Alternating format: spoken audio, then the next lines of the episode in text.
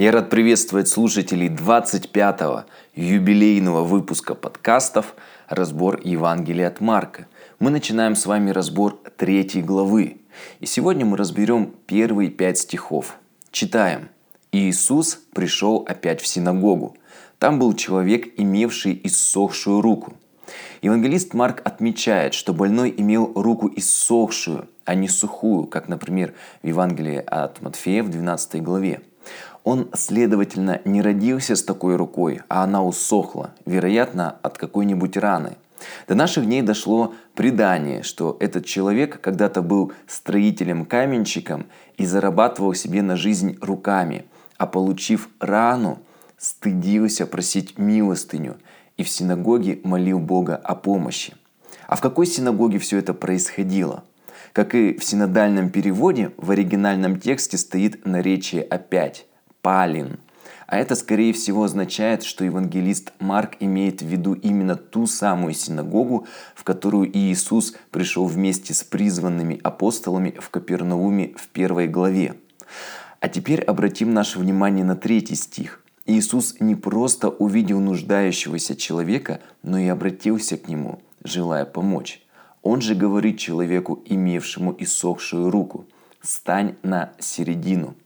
Здесь мы видим два качества, которыми обладал Христос и которые хорошо было бы и нам иметь. Во-первых, не концентрироваться только на себе и только на своих проблемах или желаниях, но смотреть вокруг, видеть наших ближних, их состояние и нужды – Часто мы ожидаем, что все вокруг должны нам помогать, служить, молиться за нас. Но Иисус чуть позже в Евангелии от Марка скажет в 10 главе 45 стихе, «Ибо и Сын Человеческий не для того пришел, чтобы Ему служили, но чтобы послужить и отдать душу свою для искупления многих». А раз Христос живет в нас и сказал, что мы не только будем делать дела, которые Он сам делал, но и больше сделаем – то тем более мы призваны внимательно присматриваться к нашим ближним и замечать их нужды, проблемы и душевное состояние. Но это только часть. Во-вторых, важно не только заметить нуждающегося человека, но и не пройти мимо него и сделать все возможное, что нам по силам, чтобы помочь этому человеку. Почему я акцентирую, что и мы должны быть такими, как Христос? Разве это и так непонятно? Судя по второму стиху этой главы, Непонятно. Верующие люди, находившиеся в синагоге, делали все наоборот и наблюдали за ним, не исцелит ли его в субботу, чтобы обвинить его. Эта проблема сохранилась до сегодняшнего дня. В церкви верующие так часто поглощены распрями и междуусобицами, что до взаимной любви и служения ближнему часто времени просто не остается.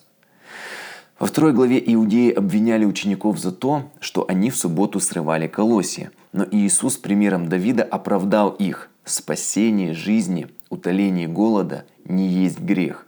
А сейчас Христос уже и на своем примере показывает, что если делать добро, исцелять, спасать – грех, то вообще и делать любые дела в субботу есть грех. Но это же абсурд. Поэтому Господь и спрашивает фарисеев – а им говорит, должно ли в субботу добро делать или зло делать, душу спасти или погубить. Но они молчали.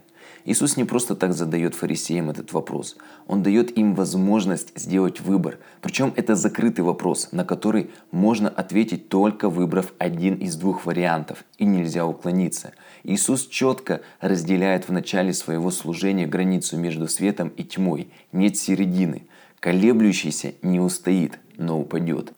Иоанн Златоуст так комментирует это место. «Посмотри на милосердие владыки. Он поставил Сухорукова посередине, чтобы смягчить их видом его несчастья, и чтобы, сломленные этим видом, они отбросили прочь лукавство, устыдились этого человека и прекратили вести себя подобно животным. Однако эти неукротимые человеконенавистники предпочитают скорее навредить славе Христовой, нежели увидеть Сухорукова спасенным.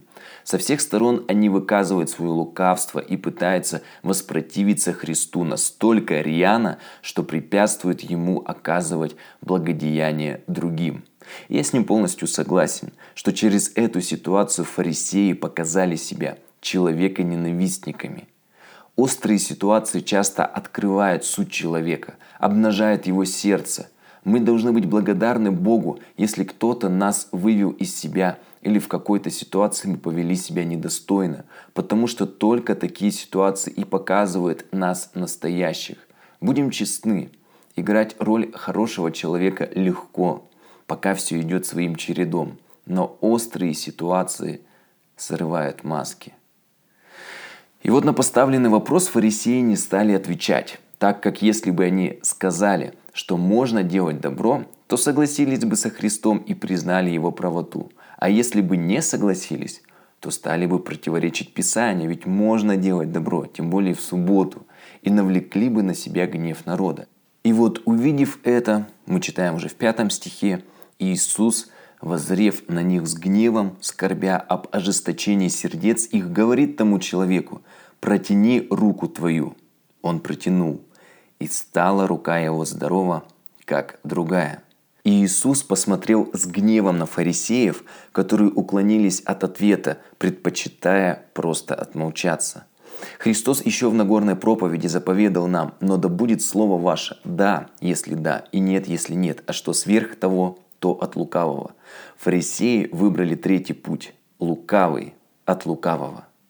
И вот какая же реакция у совершенного человека Иисуса в этой ситуации? Получается, что Господь испытывал гнев – как это могло произойти? Теперь мы что, можем сказать, даже Иисус гневался.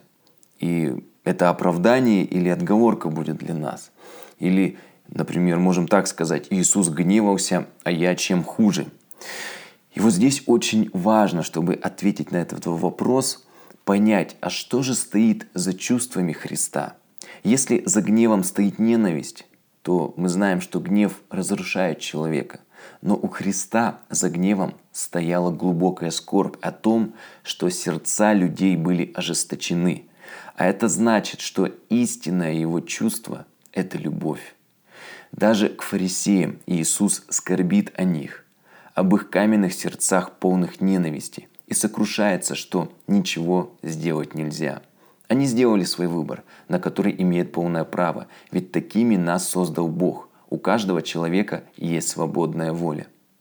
Можно ли нам гневаться? Важно всегда анализировать, что стоит за гневом. Любовь или ненависть. Если любовь, то гнев праведный. Если ненависть, то гнев начинает разрушать нас, имея корень ненависти в сердце. Важно всегда анализировать, что стоит за внешними действиями. Как мы видим, Иисуса не испугало молчание фарисеев. Он сделал то, что было правильно и нужно, исцелил человека, хотя и знал о последствиях. И они наступили. Но об этом мы поговорим уже в следующем выпуске подкаста. Благословений.